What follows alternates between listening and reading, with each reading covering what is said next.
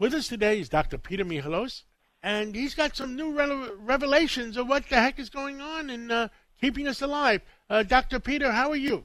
Having had some experience uh, working in the past in Rikers Island, uh, the young doctor paying back my medical school loans.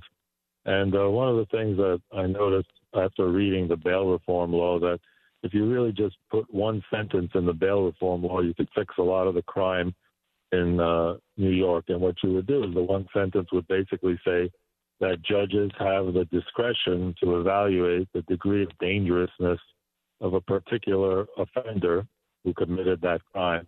And once judges have the discretion to evaluate someone's dangerousness, for example, if they have previous arrests or previous assaults or violent crimes, what comes into play is the uncompassionate side of the bail reform, because some of these people do need help. And on Rikers Island, instead, in the old days, they would get evaluated, and uh, their health issues would be dealt with. Many people, we used to discover they had sepsis, gonorrhea, T B, chlamydia, these other herpes diseases, and they actually got treated. But it not only is compassionate for the inmate, but it's also compassionate for the public, because when you release these people without having their medical conditions treated, they're also spreading diseases. Uh, years ago, they threw all the... Uh should I say, mentally ill out of the hospitals and put them into the streets in New York. And uh, I think we had something like twenty-eight thousand at one time uh, that uh, Mayor Giuliani had said to me, and now there's only three thousand. The uncompassionate side of bail reform, uh, what we can do on the island is you can have the court there three days a week instead of carting people off the island and they're complaining of short-staffed correction officers. You just walk them over and have the court three days a week. You can also have, like they have out in Suffolk County, they have uh, training programs, for example, for landscaping or a handyman course, so people aren't sitting there planning their next uh, crime, but they're focused on learning a skill set so they can be employable when they get out.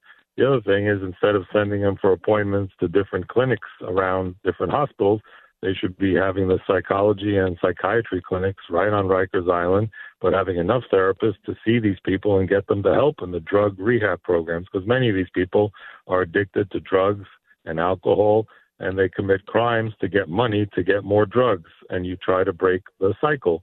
So that's the compassionate side of uh, bail reform, and that's what we need to focus on, that will protect the public and protect people from um, you know, being attacked and assaulted. When people get their medication and they get treated, they're less likely to commit crimes.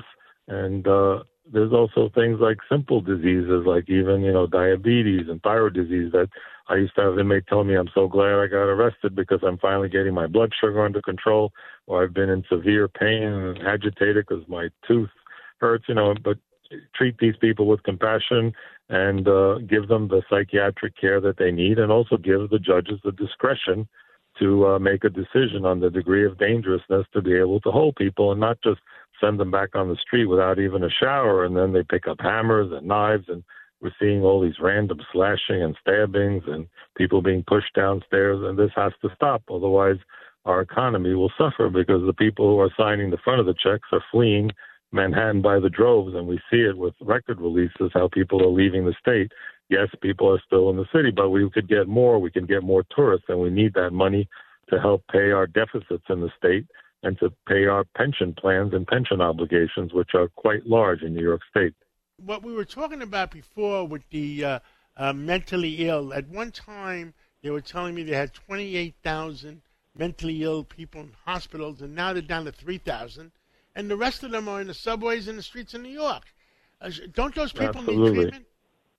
Yeah, not only they need treatment, but what people don't realize is they thought that outpatient was going to work. But the problem is that the street medicines feel better than the oral medicines that they're given. And then you have non-compliance, and nobody shows up to these outpatient appointments, or they don't show up to the window. In the old days in a facility, you stood on a line in a window with a guard there, you opened your mouth, you took your medicine, you got treatment, you got therapy, you got the help you needed until you could be transitioned back into society. But now this isn't compassionate.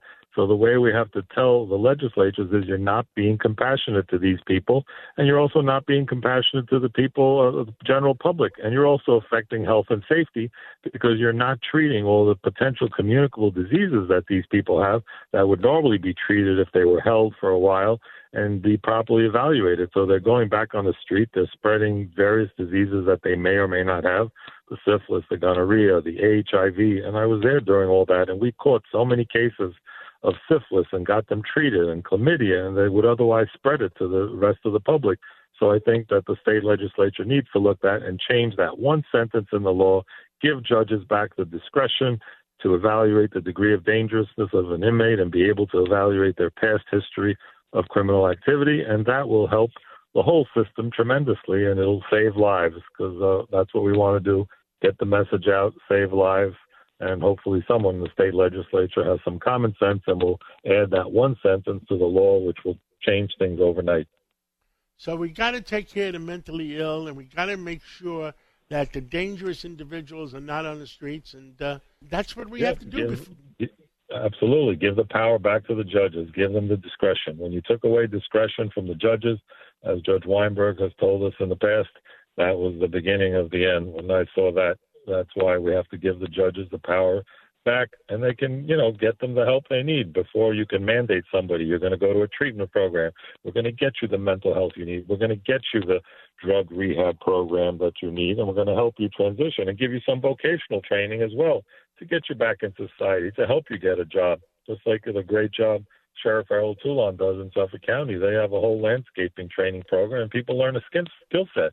And when they get out, they actually can go get a job, and they say, I know how to do certain skills. And that would be a, a big help to these people, because we want to help people and be compassionate to them.